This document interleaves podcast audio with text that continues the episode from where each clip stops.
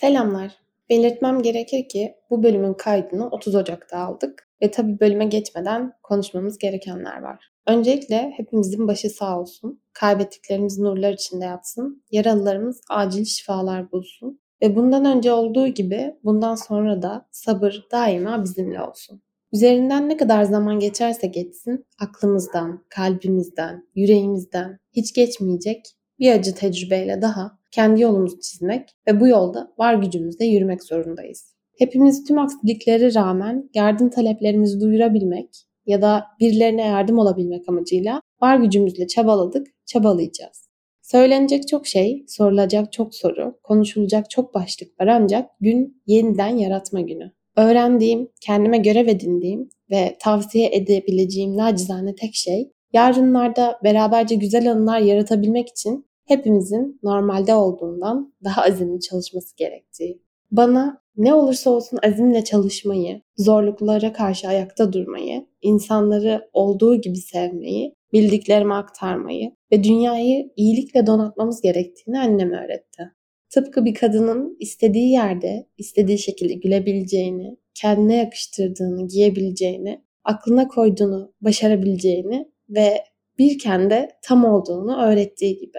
Bugün 8 Mart Dünya Kadınlar Günü. Yalnızca bugün değil, yılın her günü bütün kadınlar için tam anlamıyla eşitlik, adalet, barış ve huzur dolu olmalı. Gün yeniden yaratma günü. Yalnızca bugün değil, yılın her günü bütün insanlar için tam anlamıyla eşitlik, adalet, barış ve huzur dolu olmalı. Hayatta hiçbir şey sebepsiz değil derdi annem. Her zamanki gibi haklı. Çünkü bugünkü konuğum kadınlara yönelik harika işler yapan bir platform olan Kız Başının Adam, Türkü'nün konuk olduğu bölüm. Umarım dinleyenler için harika bir bölüm olur.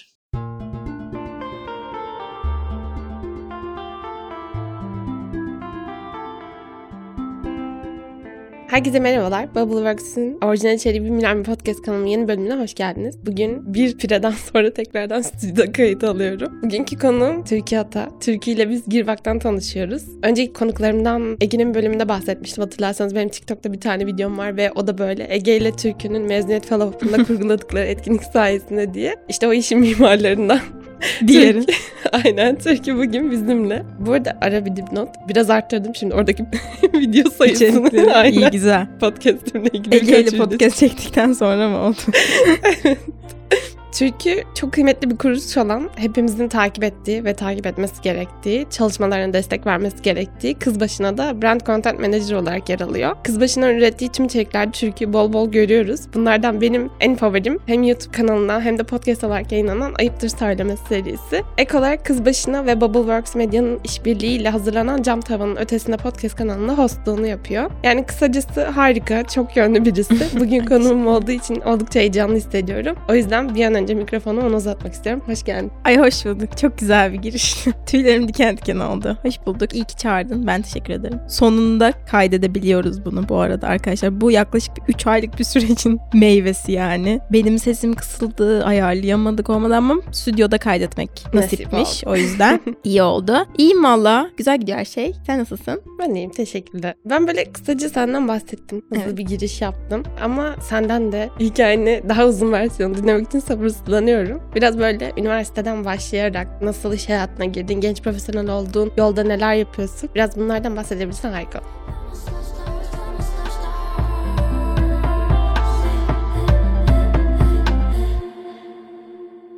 Çok iyi. Çok severim bu hikayeyi anlatmayı. Susturursun beni inşallah. Ben aslında doğma büyüme ODTÜ'lüyüm diyorum hep. Bu hikayeye hep öyle başlıyorum. Çünkü birinci sınıfta yani bildiğin üniversite değil. ilkokul birinci sınıfta ODTÜ kolejiyle başladım. Sonrasında 12. sınıfa kadar zaten oradaydım. O bitti. Sonra da üniversitesini ODTÜ'yü kazanınca böyle aslında çok uzun sürelik bir şeyim var. ODTÜ serüvenim var. Çok severim. Belli oluyordur. ODTÜ'de işletme okudum. Bir de hazırlık da okudum artı olarak. Tamamen böyle gezeyim, tozayım, tadı başladığım üniversite hayatını baştan diye. İyi ki de öyle yapmışım. Öneriyorum buradan da herkese. Eğer çok ciddi paralar vermiyorsanız okula, ailenizi zor durumda bırakmayacaksanız bence kesinlikle hazırlık okuması gerekiyor. ODTÜ'de işletme okuduktan sonra şöyle diyeyim. ODTÜ'de işletme benim bütün arkadaşlarımın böyle kurumsal yerlerde staj yaptığı bir yer. Yani genel olarak bütün aslında işletmeler öyle. İşte ya bir bankada ya o bizim dört büyük dediğimiz şirketlerden birinde falan staj yapıyorlar genelde. Benim de aslında tam o sırada o sancıyı çektiğim, hiç beyaz yaka olmak istemediğim ve böyle hani ya ben ne yapacağım işte plaza kızı mı olacağım falan filan diye böyle sancılanırken zaten pandemi patladı. Online'a döndü her şey falan. Ve onlineken bir gün böyle çok iyi hatırlıyorum pandeminin ikinci kışı. Bu yedi yasakların falan olduğu. O sırada kız başınanın ilanını gördüm ben işte sosyal medya ekip üyesi arıyoruz diye gönüllü. Neyse o sırada bir arkadaşımla kalıyoruz. Dedim ki ha böyle bir şey var falan. Dedik başvur ne var yani ne kaybedeceksin yani boş oturuyorsun zaten. Ondan sonra ve ben başvurdum ve aslında benim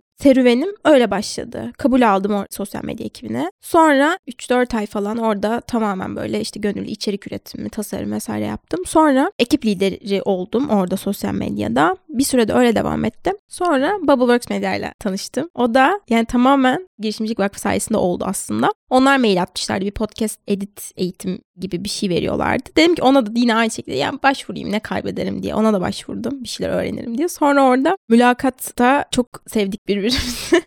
Sonra Seha o zaman Atakan askerdeydi. Seha bana dedi ki ya dedi hani biz evet bunun için seninle mülakat yaptık ama bizim böyle bir iş kolu açığımız da var. İster misin falan. Ben dedim ki çok isterim tabii ki. Sonra öyle de Bubbleworks Media ile tanıştım. Kız başına da hala gönüllüydüm o sırada. Sonra bir süre devam ettikten sonra podcast dünyasına da böyle girmemle benim o büyülü dünyaya içine çekildim yani tamamen. Zaten böyle geçen buldum hatta ortaokul sonunda mı ne böyle kendi kaydettiğim bir podcast'i bu. Yani tamamen ses kaydı. İlk, hani onu ilk gerçekten onu çok komik ya böyle oturuyorum merhaba falan konuşuyorum. Annemlerden bahsediyorum travmalarımdan bir anda böyle açılıyor falan her şey. İnanılmaz komik bir podcast ama vardı zaten benim içimde hep böyle bir içerik üretme şeyi. İşte kendi YouTube kanalımda vardı. Ne bileyim her mecraya illaki girmiş yani TikTok falan neyse Scorp'ta bile hani olduğum vardı. O yüzden böyle kız başına da da böyle şeyler yapmak istediğim için ve Bubble'daki bu podcast da birleştirerek kız başına da brand content manager olarak çalışmaya başladım. Şimdi title'ım bu evet böyle gözüküyor ama her girişimde çalışan yani kız başına da bir girişim olarak adlandırıyorum burada. Sadece onu yapmıyorum. İşte kurumsal iletişimden de sorumluyum. Hani brand content manager'lık yapıyorum. Evet işte marka brandingini. TikTok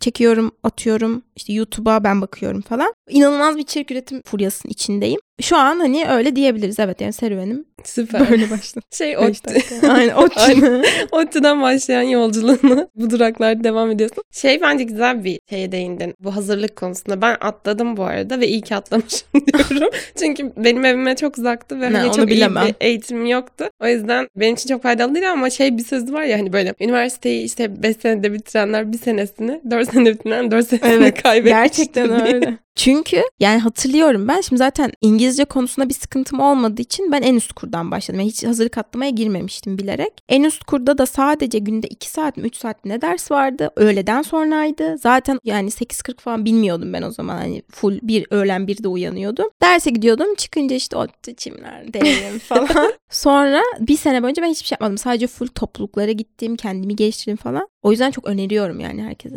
Dediğim gibi ama para ödemiyorlarsa. Sonra aileler bana şey yapmasın. Sonra ekonomi. Aynen.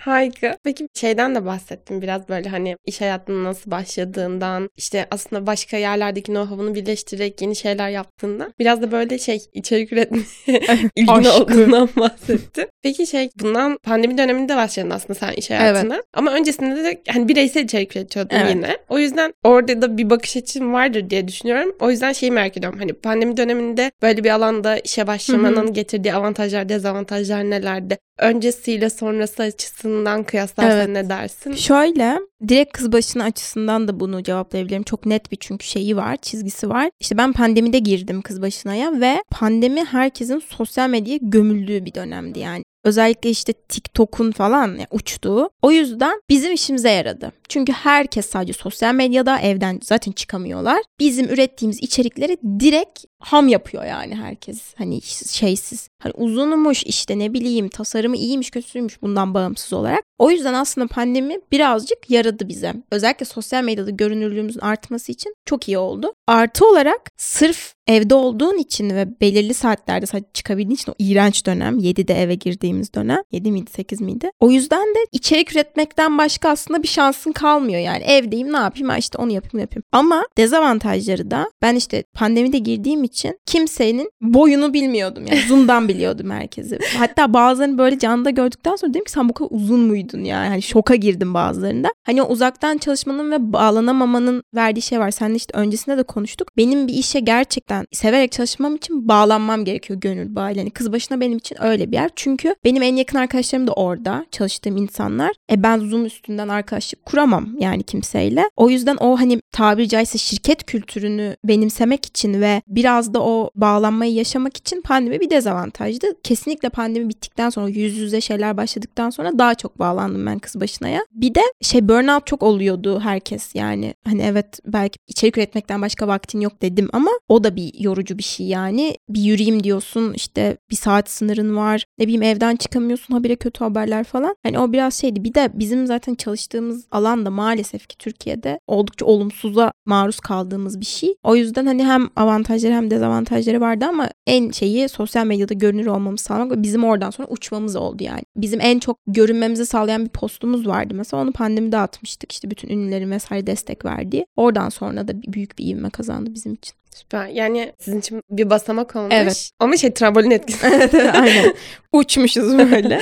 Az önce şeyden bahsettim. Ben de bölümden önce sana sormuştum ama burada da hani sormak istiyorum onu yine tekrar. Böyle mezun olduktan sonra yakın dönemlerde mezun olduk. Ve hani böyle şey arkadaşlarımda şey görüyorum. Bazıları biraz böyle pozisyon insanı gibi. Yani productçıysa her yerde productçı. İşte fintech girişimi de olabilir. Atıyorum marketing teknolojiler de olabilir. Bazı insanlar da böyle çalıştığı konuya özel. Yani nerede çalışırsa çalışsın, ne pozisyon olursa olsun o konuyla ilgili çalışıyor gibi. Sen hangisi olduğunu aslında hani biraz önceki verdiğin cevapta da belirttin ama söyleyeyim. biraz daha böyle açmak. Şöyle yani ben bir az önce söylediğim şeye döneceğim. Bir şeye bağlanmam için gerçekten sevmem gerekiyor. Ve sevmek için de pozisyondan bağımsız olarak yaptığım işi benimsemem gerekiyor. O yüzden ben biraz da aslında konu bazlıyım. Ben küçüklüğümden beri çok yani bunu her podcastimde neredeyse söylüyorum. Annemler de bazen sinirleniyor ama çok aktivist bir ailede büyüdüm. Yani gerçekten işte haksızlığa karşı susmayan bir aileydi ve ben de o kültüre büyüdüğüm için ben de hep çalışacağım zaman ileride kendimi dünya ve insanlık yararına bir şey yaparken hayal ediyordum. Öyle kendi içimi doyurabileceğimi düşünüyordum. O yüzden de aslında benim kız başınayla tanışıp bu bağı kurmam o şekilde oldu. Yani tamamen yetiştirilme şeyi de. Çünkü çalışırken yani işe giderken bir şey yaparken onun bir insanın bile hayatını değiştirebileceğini düşünmek asıl bana motive eden şey. O yüzden pozisyon şeyi değilim. Zaten az önce de dediğim gibi girişimlerde özellikle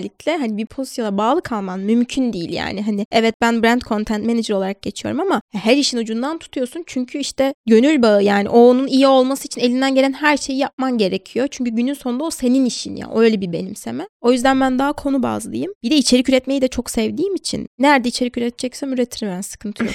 yani koy bir şey önüme onunla ilgili içerik üretirim. Harika. Burada seviye kaşığı imza.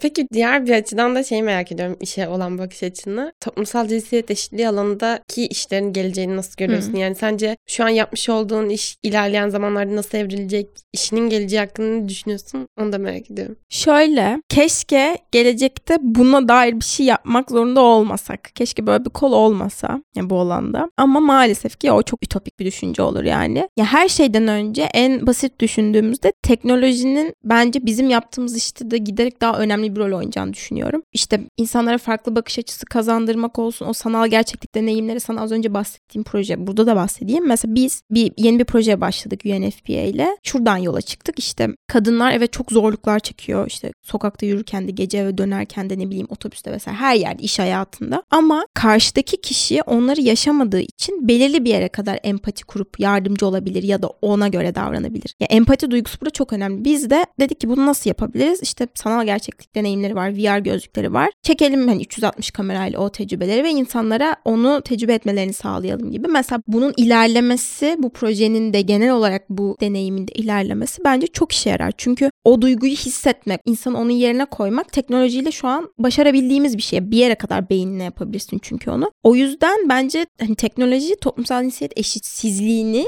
dönüştürme potansiyeline sahip en başta. İkinci olarak yeni nesilden çok umutluyum. Sanki ben de çok eski nesilmişim gibi oldu bu ama hani o TikTok'un içine doğan şu an işte ortaokulda vesaire olan insanlar için diyorum. Yani seslerinin ve o liderlik şeylerinin çok yüksek olduğunu düşünüyorum. Hiçbir şeyden korkmuyor. Yani bunun eksileri de yok mu? Evet var ama gerçekten kendini ifade etme konusunda işte bir şeyleri saklamama konusunda çok şeyler. Atılganlar diyeyim. Yani çünkü zaten çok zor bir dünyaya doğdular iyice. Yani biz de öyleyiz de ben 70 yaşında gibi konuşuyorum. çok zor bir dünyaya doğdu. Çok zor bir dünyaya doğdular ve sosyal medyanın bizden de göbeğine doğdular. Ya ben işte bazen arkadaşlarımın kardeşleriyle falan konuşuyorum ve şoka giriyorum dedikleri karşısında. İşte mesela bir arkadaşın erkek kardeşi var. Çocuk işte okulda şey diye isyan çıkarmış. Yani ne kadar doğru bilmiyorum tabii de hani kızlar saçlarını uzatabiliyor. Bizim ne farkımız var? Biz neden uzatamıyoruz? Hani neden saç cinsiyetleştiriliyor falan gibi. Hani böyle bir algıya sahipler. Eskiden biz böyle değildik yani. Tamam saçını kesiyordu saçını değil mi? Hiçbir şey demeden ya. Öyleydi. O yüzden bu farkındalık bence kesinlikle çok fazla şeyi değiştirecek. Benzersiz bir bakış açısına sahipler yani. Ve onların enerjilerini ve yaratıcılıklarını bu alanda kullanacaklarına da eminim. Hepsi çünkü ister istemez aktivist doğdular. Yani benim şu an 10 yaşındaki kuzenim seçimin ne zaman olacağını bekliyor. Yani hani 10 yaşında anladın mı? Bilmemesi gerekiyor bunu. O yüzden bu yıllar sürecek o değişimde çok büyük etkileri olacağını düşünüyorum ve çok umutluyum açıkçası. Katılıyorum. Benim de kendi küçük kardeşim var. Çok küçük sayılmaz gerçi büyüdü de lisedeki ve onun böyle konuştuğu konuları duyunca evet. şok oluyorum yani. Ben o yaşta hiç düşünmemişim. Hiç aklıma bile gelmemiş. Ya bu bir yandan dediğin gibi hem iyi yani bu kadar iyi sorguluyor olmaları, bu kadar kendini iyi ifade edebiliyor olmaları ama bir yandan şeye üzülüyorum. Ya Yazık. bence kötü değil evet. de üzülüyorum. Ben mesela o yaşta onu düşünmek zorunda kalmamışım. Öyle bir ortam, öyle bir gereksinim Aynen. olmamış. O yüzden kötü şeyler evet. yani hani bizden öncekilerin bize kötü şeyler bırakması beni çok üzüyor. Zaten bizim de bırakmamamız gerekiyor gibi düşünüyorum. O yüzden bu verdiğin yanıt da bence çok şey.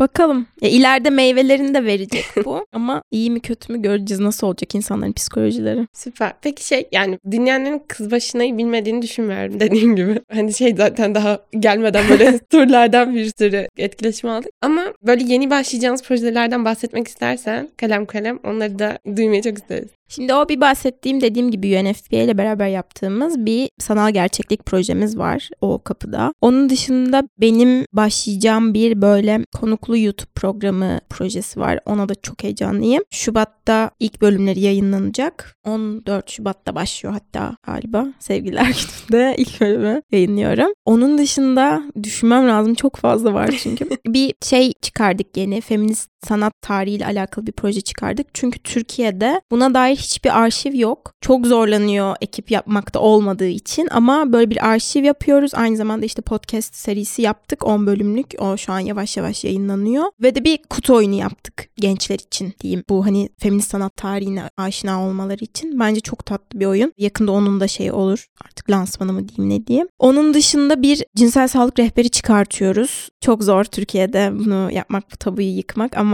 yapıyoruz. Üniversitelerde eğitime gitmeye başladık bunun için ve herkes çok heyecanlı bunun için. Gerçekten mesela bir işte Ankara'da yaptık yeni. Başka şehirlerden çok fazla insan yazdı. Burada yapmayacak mısınız falan gibi. Hepsini yapacağız bütün 81 ile cinsel sağlığı yaymaya geliyoruz sloganıyla. Şimdilik böyle. Yani daha çok fazla var yeni onaylanan projeler ama bizi takipte kalabilirler onların duyurusu için de. Aynen ben de onu Heyecanlıyız.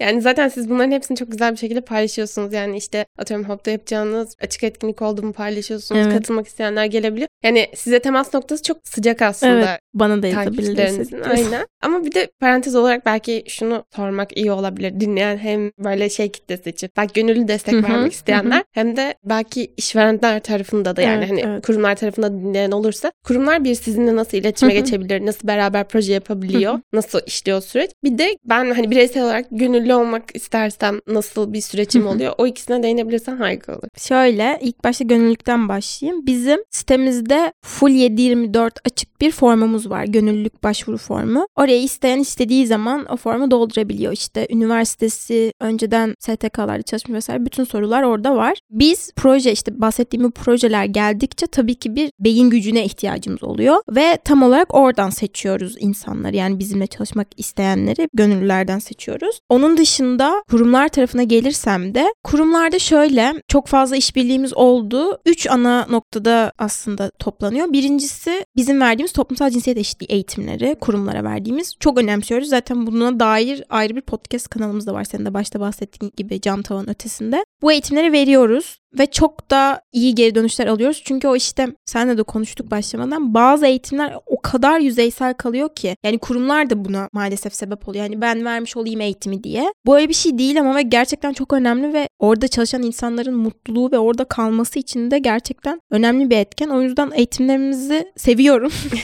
Arkasındayım tamamen çünkü interaktif oluyor. Yani öyle sunumda anlatıp şey yaptığımız bir şey değil. O eğitimler dışında cam tavan ötesinde özelinde işbirliği yapabiliyoruz. Gelip bizim kanalımızda neler yaptıklarını anlatabilirler. Orası açık mikrofon yani ben çok isterim kurumların bu konuda neler yaptığını anlatmasını ve başka kurumlara örnek olmasını. O şey kanal özelinde işbirliği yapabiliyoruz. Sanat galerisi diye bir projemiz var kadın sanatçıların illüstrasyonlarını ürünleştirip onlardan gelen geliri onlara burs olarak sağladığımız, onları kurumlara işte bu özel günlerde falan paket olarak hazırlayıp çalışanlarına vermeleri için bir şeyimiz var. Son olarak da en basitinden aslında çok büyük bir sosyal medya gücümüz var ve insanlar ya bizi takip eden insanlar bu konu için takip ediyor bizi. O yüzden kurumların bu konuya dair işte bir duyurusu, eğitimi, projesi vesaire olduğunda hani duyuru ve pazarlama olarak da bir işbirliği yapabiliyoruz. Yani bu öyle toparlayabilirim özet olarak ama çok açığız her şey. Yani işte şu an mesela adını vermeyeyim bir markayla görüşüyoruz. YouTube içeriği yapacağız mesela beraber. Hani tamamen farklı bir bakış açısından. O yüzden çok fazla mecrada farklı kitlelere hitap ettiğiniz için LinkedIn'de biraz daha kurumsal, TikTok'ta çok ayrı bir dünya, Twitter'da sen çok ayrı falan. Hani o yüzden böyle çok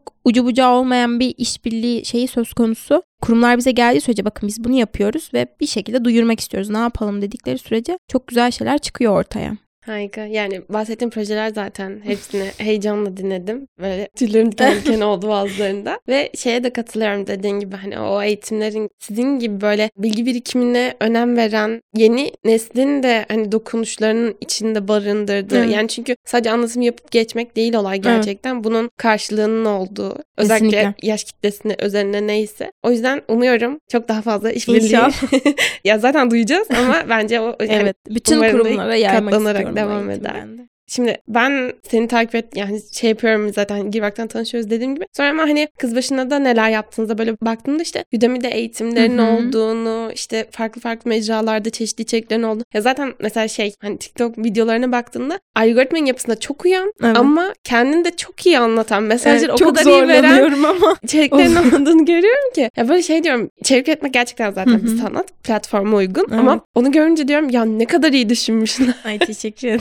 Dediğim çok içerik oluyor. Bu kapsamda hem bir tebrik bir soruyla geleceğim bu kısımda. Bu açıdan hani böyle medyanın getirdiği o tüm dijital kanalları kullanabiliyor olduğunuz ve hani buralara uygun içerikler ürettiğiniz için ben kendi Ay, adıma bir takipçi olarak çok teşekkür Ağlayacağım. ederim. Tebrik ederim. Bir diğeri de şey bunları yaparken nelerden besleniyorsun ve hani böyle en çok favori uygulama tool'un ne? Hangi platformda en çok içerik üretmeyi seviyorsun onu merak ediyorum. Şimdi şöyle önce ilk sorunla başlayayım. Bizim bir sosyal medya ekibimiz var. Yaklaşık 5 kişilik falan yanlış olmasın. Instagram, LinkedIn, Twitter onlarda. Yani tamamen gerçekten böyle canın dışına takıp çalışan bir ekip var orada. İşte illüstrasyon yapanlar var, içeriği yazıp işte caption'ını yapanlar var falan. Orası inanılmaz bir dünya. Hani çok değişik şeyler çıkıyor. Ben de şaşırıyorum çünkü Instagram'da gerçekten farklı şeyler ürettiğimize inanıyorum. Ben de çok seviyorum içeriklerimizi. Artık öyle hani klasik haber verme mantığıyla değil biraz daha böyle aslında iğneleyici ve farklı yollardan yaklaşıyoruz şeylere, konulara. O yüzden o taraf öyle. Ben TikTok'a bakıyorum özellikle. Zaten kendime TikTok'u çok sevdiğim ve bir dönemde kullandığım için yani aktif video atma açısından TikTok'a istediğini verdiğin sürece o seni zaten besliyor. Şimdi dediğin gibi belirli akımlar var, trendler var. Normal bir lifestyle içerik üreticisi olsan çok basit bunlar öyle şey yapmak. Kamera karşısına geç, dans et, ne bileyim bir gününü çek falan. Ama şimdi günün sonunda iş toplumsal cinsiyet eşitliği olunca inanılmaz zorlanıyorum. Yalan yok. Ama yapınca da çok böyle tatmin oluyorum yani izlediğimde falan. Çünkü Çünkü böyle mesela işte bir tane şey vardı, trend vardı. Onu mesela evirip çevirip red flaglere falan şey yapabildim ve işte o zaman da şey oluyor, viral oluyor. Çok keyifli bir şey, çok zor bir şey ama TikTok'ta bence içerik üretmesi en kolay yerlerden biri ve en keyifli. Hani o soruna da cevap vermiş olayım. Ben orada içerik tüketmeyi de çok seviyorum. Çünkü inanılmaz bir algoritması var bence. Yani benim keşfetim şu an ben. Hani çok kişiselleştirilmiş bir durumda. O yüzden bir video atarken de ben TikTok'a onun doğru kişinin karşısına düşeceğine emin olarak atıyorum. Öyle de gönlüm rahat. Instagram biraz öyle değil. Bir anda çok yanlış bir kitlenin önüne düşebiliyor.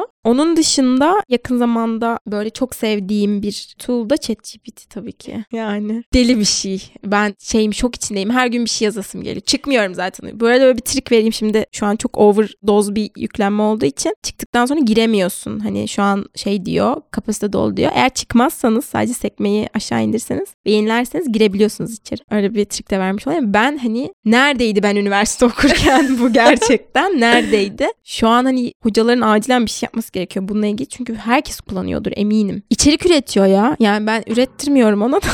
Şimdi şey olmasın. Şimdi Denedim yani. Evet. Gerçekten manyak manyak şeyler yapıyor. Evet Şoktayım. öyle. Mail falan ben kimsenin artık kendi mail yazdığını düşünmüyorum. Herkes bence ChatGPT yazıyor. Bugün bana, bana bir mail geldi. Eminim ChatGPT'den olduğunu ama.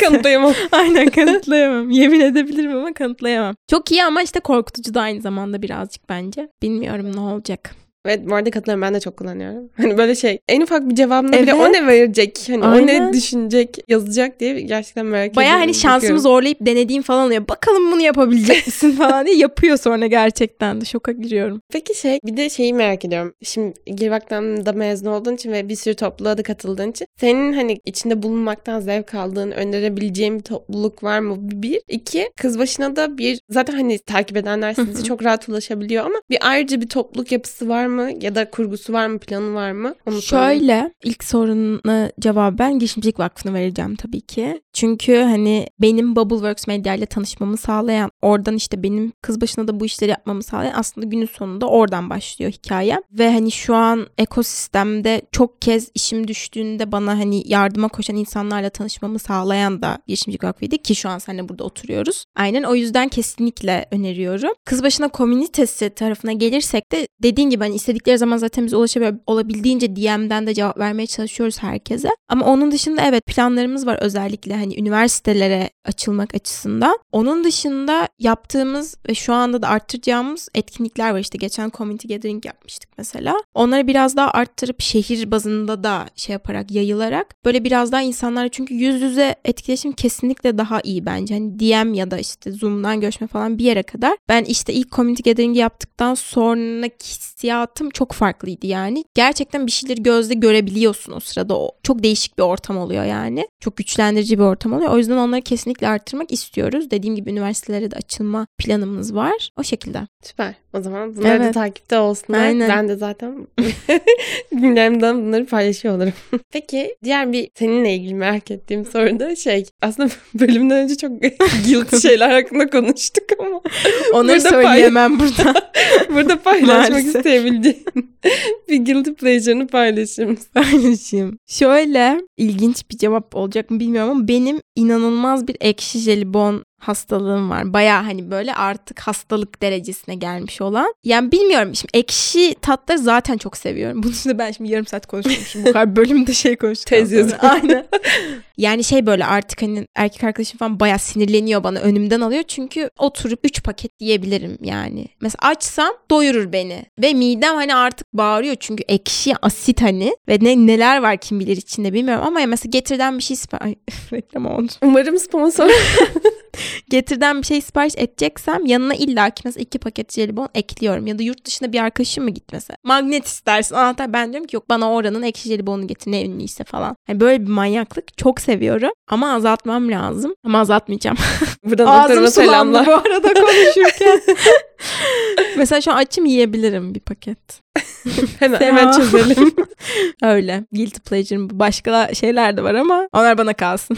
Bu ama ulaşım noktasında iyi bir şey oldu. Yani ben a, Türkiye'ye bir şey ya. Evet Şey bu öyle istiyorsun. ya. Evet. Hani bir hediye almak istiyorsun. Küçük bir jest. Ekşi jelibon beni her şeyden çok mutlu eder. Farklı bir markaysa daha da mutlu olurum. Mesela Bebek'te bir tane şey var. Bebek Şarküteri diye bir yer. Deli manyak şeyler var böyle jelibonlar. Bir ara bir ay Bebek'te kaldım ben arkadaşımla. Bütün maaşımı oraya yatırdım. Çünkü şimdi yurt dışından getiriyor adam. E, fiyatları söylesem beni burada döversiniz jelibona verdiğim fiyatlar. O yüzden söylemiyorum. Annem de dinleyecek çünkü bunu. Ama Bütçe yönetimi. aynen hani öyle bir yerde yaşayabilirim sonsuza kadar. Harika. Son bir soru olarak da şeyi merak ediyorum. Senin böyle favori şarkın yani random gelse de geçmem dediğin ya da çok dinlesem de yani tekrar dinleyebileceğim dediğin Hı hı. bir şarkı varsa Çok zor bir soru. Hepsi benim bebeklerim ama Young the Giant'ın Cough Syrup diye bir şarkısı var. Biliyordum ben zaten bu şarkıyı. Sonra Glee biliyor musun dizi? Ben çok severim o diziyi. Orada bir yerde daha bir sahnede daha denk gelmiştim. Sonra böyle benim için çok ayrı bir anlam kazandı o şarkı. O yüzden gerçekten geldiğinde asla geçmediğim bir şarkı. Böyle hem çok mutlu ediyor ama aynı zamanda çok da üzüyor. Mesela bazen ağlıyorsam bu şarkıyı açıp daha da kendimi ağlattığım ve o duygu boşanmasını yaşattığım oluyor ama çok böyle şey bir şarkı bilmiyorum. Hem safe space'im hem de aynı zamanda biraz da üzüyor ama geçmem asla onu random aldığımda. Ve bu arada ben şöyle bir şey de var. Playlistlerim var birkaç tane ama onun dışında ben bütün şarkıları beğenilen şarkıları ekleyip hepsini random'da dinliyorum. O yüzden mesela bir anda işte ne bileyim Beatles dinlerken sonra bir anda sonrasında Müslüm Gürses gelebiliyor. O yüzden böyle hani çok da kategorizasyon yaptığım bir playlistim yok ama deli manyak şarkı dinlerim yani hani hep işte yemek yaparken otururken falan severim yani o yüzden. benim bu arada şu an temizlik perilerim geldi. Yani hepsini beğenilenlerde tutamaz. Ve öyle. tutamaz. evet evet herkes deliriyor yani. Sadece oradan dinliyor. Zaten en çok dinlediğim en üstte oluyor. Son kaydettiğim şeyi beğenilen şarkılara. Oradan böyle gittikçe gidiyor. Sıkıldıysam eğer aynı sıradan işte shuffle alıyorum falan ama playlist başkalarının playlistini dinlemeyi seviyorum. Ya da çok beğendiğim bir şarkı varsa onu radyo şeyi var ya Spotify'da onu yapıp dinliyorum bazen ama onun dışında valla 3000 4000 şarkı habire böyle dönüyor. Şaka yapıyorsun. Evet, o biraz Oo. Başak burçları. evet ben Başak Benim Burcu'yum an. yükselenim Başak da burada işlememiş o bana yani. Ağlayarak kapatıyoruz bölüm. Aynen. Ha, Süper. Verdiğin tüm cevaplar için çok teşekkür ederim. ne demek, ben teşekkür sizin ederim. işinizi bir de burada açtığım için yani hani burada böyle konuşma şansımız olduğu için ekstradan aşırı mutluyum. Zaten dediğim gibi her türlü gelişmeyi paylaşıyor olacağım. Teşekkür Kendim de ederim. katılıyor olacağım. Tüm cevapların için çok teşekkür ederim. Dediğim gibi çalışmalarınız umarım katlanarak, çarparak daha da büyür İnşallah. etkileri. Şimdiden hepsi için çok heyecanlıyım. Umarım hani en yakın zamanda meyvelerini topluyor oluruz. İnşallah. Tekrardan konuk olduğun için çok teşekkür ederim. Ben de çağırdığın için teşekkür ederim. Çok keyifliydi. Benim konuk olduğum yani ikinci, üçüncü podcast falansındır sen herhalde. Hep postluğuna alıştığımız için. Soru cevaplamak da çok güzelmiş. Ben hep böyle konuk alayım artık. Çok yani senin soruların güzel olduğu için ben güzel cevaplar verebildim. O yüzden senin de ağzına sağlık.